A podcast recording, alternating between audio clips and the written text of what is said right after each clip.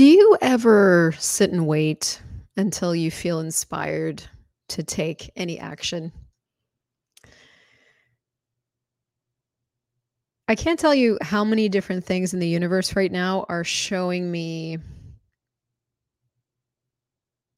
how the way forward with anything new, existing, is to commit to the practice of doing that thing I want to tell you a little bit of a story today about a guy I just met on Facebook named Tyler Ward.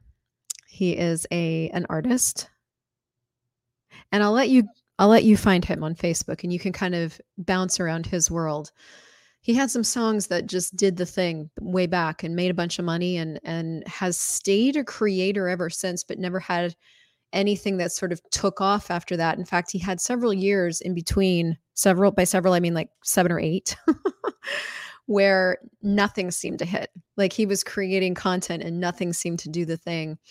I found him a couple of days ago through a viral song video that he wrote about Travis Kelce and Taylor Swift. And it's a great little song. Like after three times of listening to it, it was hooked in my head. I'm like, that's a good song.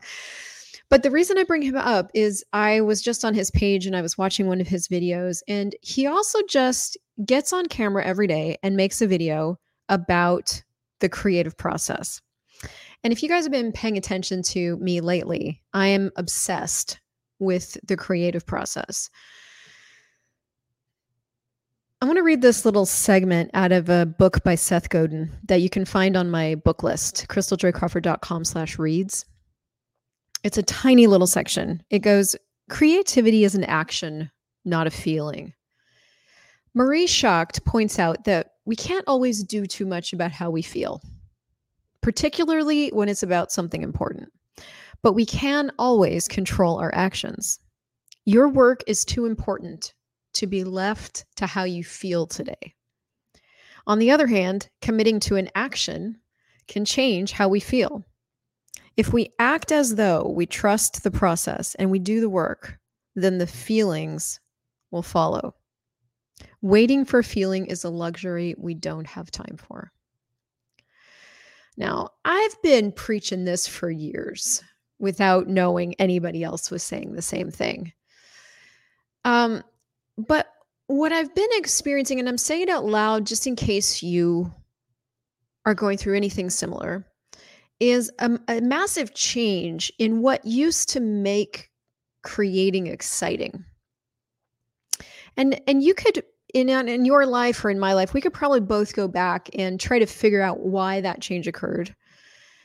Or we could just know that the change occurred. And which is where I landed. I'm like, okay, the change occurred. So what now? Right? What's what's next? And that's the only thing that's relevant. And Tyler, the reason I brought up Tyler at the beginning talked about today how, you know, I forget when, but at some point he was like, you know, am I going to start taking my own advice and putting out a video every day? So at some point he just said, look, whatever whatever comes of it, whatever the results are, I'm going to commit to putting out one video per day. And he talks about how for years he got lots of like very few views on his videos. Like they were really, really low, where for a while they were really high, they were really low. So he went through this period where whatever had made it exciting to create before all of all the people rushing into all his stuff was with that being gone that thing that made it exciting was gone he had to then just commit to the thing knowing that it was doing something for him the end and this this this is striking me in a really different way diff- this is striking me different right now which is why i want to talk about it.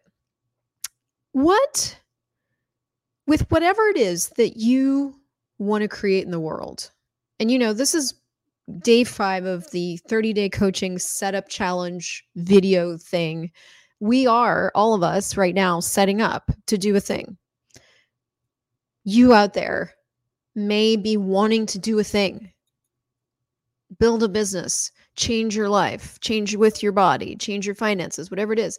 So, with whatever it is that you want to do, what practice could you start that would change that thing in the time that it took when it could? And I, and I think the thing that I'm realizing about me, and I think is true for a lot of us, is that for most of us, if we don't get that immediate feedback from the world that that thing that we're doing is good and that other people like it, we stop doing that thing. And I'm recognizing that the road to something greater, we know we've been talking a lot about 2x and 10x, the road to something greater is that persistent activity, the persistent shipping of our work, as Seth puts it, out into the world, even when we don't really know what the fuck we're doing. Because it turns out that it isn't so much that your work is a gift, although it is, it's that you are a gift. And your willingness to put you in the world, shipping you, which is the work, out into the world, changes the world. And at some point, something tips. You know, I found Tyler Ward from a video that he this song he got inspired to write one day that he was iffy about whether or not he was going to finish or put out or make into a real thing because you know how ideas and songs are. They come in in a whiff and you get this inspiration, but then they're like partially done, partially baked. And you have to sit with it and go, Am I actually going to finish this thing and get it out into the world? And he tells that story. And I'm like, yeah, that's like actually right where I've been for a lot of my life. And also, most recently, with a book that I've got like 65% of the way done, with a program that I'm building as we do it, with like, am I really gonna, am I gonna sit with this thing and do what it takes to get you out into the world? Well, what if nobody likes it? You know, what if I do all this work and it doesn't have the desired result? And it turns out that doing creative work isn't about the desired result at all it's about the commitment to me and what it is that I'm going to get from being that diligent and persistent with me and what I want to art out in the world. So I want to encourage you today. Your work is too important to be left to how you feel today. Committing to an action can change how you feel. If we act as though we trust the process and we do the work, then the feelings will, will follow. Waiting for a feeling is a luxury we don't have time for. And that's that's written by Seth Godin, who every single day writes a blog. He's got like 9,000 different little blogs out in the world. He just sits down and he writes every day. I was doing the writing every day via email. I'm going to choose something else. I've been now, I replaced it with doing a video every day. But my commitment is that I ship some form of creative work out into the world every day, no matter what it takes. So you are not me, and you are not Tyler, and you are not Seth. You're you. What is the practice that you could choose that would ship your work out into the world? That would get the effect that you are just naturally walking around out into a greater ecosystem for other people to partake, taste, sample, see if they love it. And what would it take to choose it? If you want to get a copy of the books that I'm reading right now that are absolutely changing the game, go to christeljoycrawford.com slash reads. There's literally 32 titles on there that are changing my life, have changed my life. You are welcome to them. And um, otherwise, share this with a friend who needs to be encouraged today to get their work in the world. And I'll see you tomorrow.